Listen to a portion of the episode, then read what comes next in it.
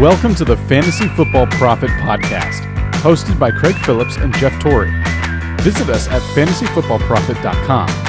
And now your hosts, Craig and Jeff.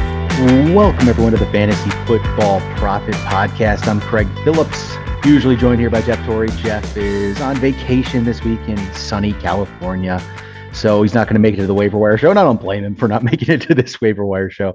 Not a lot out there on the waiver wire looking for um for week three. So let's just jump into it. First off, I, am going to bring up um the top waiver wire pickup. If you're let's say on on Yahoo, if you're playing on Yahoo, it's Garrett Wilson.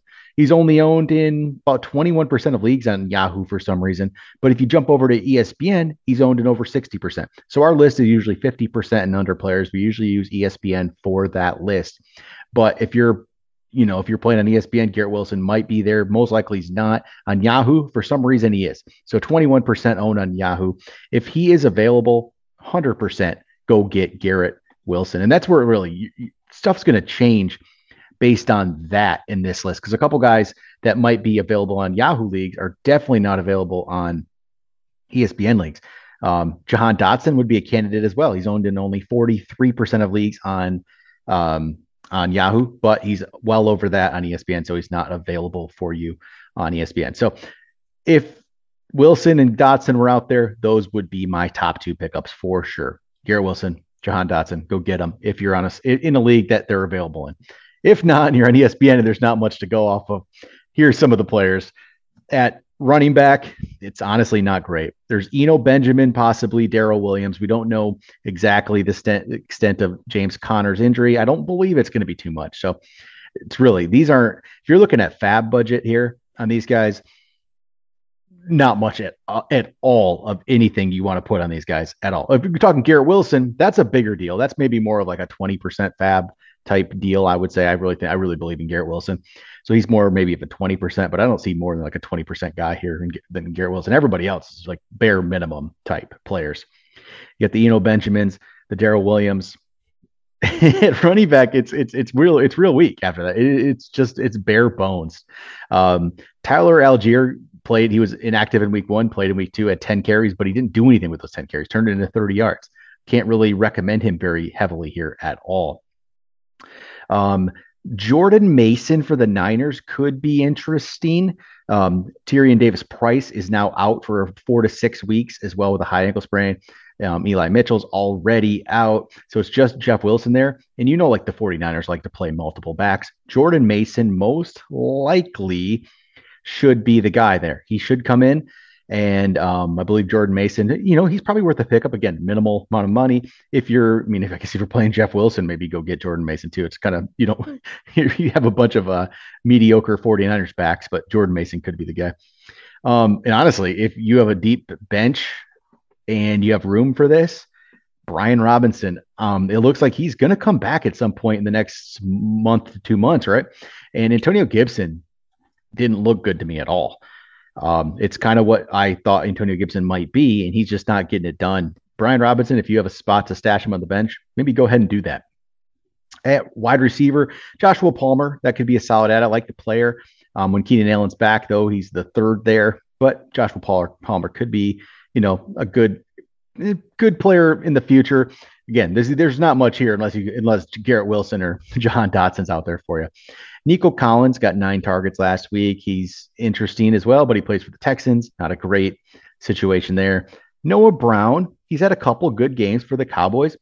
Um, problem is, in um, well, he's had in, he's had um, you know, he's actually outpaced CeeDee Lamb so far, but Michael Gallup will be coming back at some point, and that will eat into that. But if you need a guy for next week, Noah Brown, you know, it's not there's worse options. I think that could be an interesting add for you. To be honest, I don't really have much at tight end. Tight end is a terrible position um, in fantasy this year. 50% and under guys, David Njoku, maybe. I don't I like he still doesn't ever like do it, right? He had three catches for 32. He should have had a touchdown, didn't happen. Irv Smith, okay, Irv Smith definitely looked decent Monday night, five catches, 36 yards. He got the touchdown. He made a he made a nice uh, third down conversion as well, but he also dropped what could have been a touchdown, a big touchdown. He just dropped it. but he's he's involved. He had eight targets. So Irv Smith, definitely an interesting interesting player there. If you're going streaming QB, week three streaming QB, if you're looking around, um, let's say, I mean, there's a couple guys out there, I mean, that have been playing well. Carson Wentz could be a streaming option. He's at 56% owned, but that definitely means he could be available. He's played, but he's playing Philadelphia, who just, you know, shut down Kirk Cousins, but that's Kirk Cousins on Monday night. But um, Carson Wentz, maybe not the best streaming option this week, but he's put together two great games. But the one I do like is Jared Goff.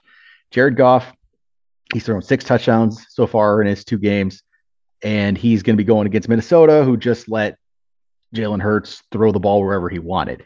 So I like Jared Goff if you need a streaming QB option for week three. If we're looking defense, I you know I haven't looked at defense too heavily yet, but it, it, again it depends on what's out there.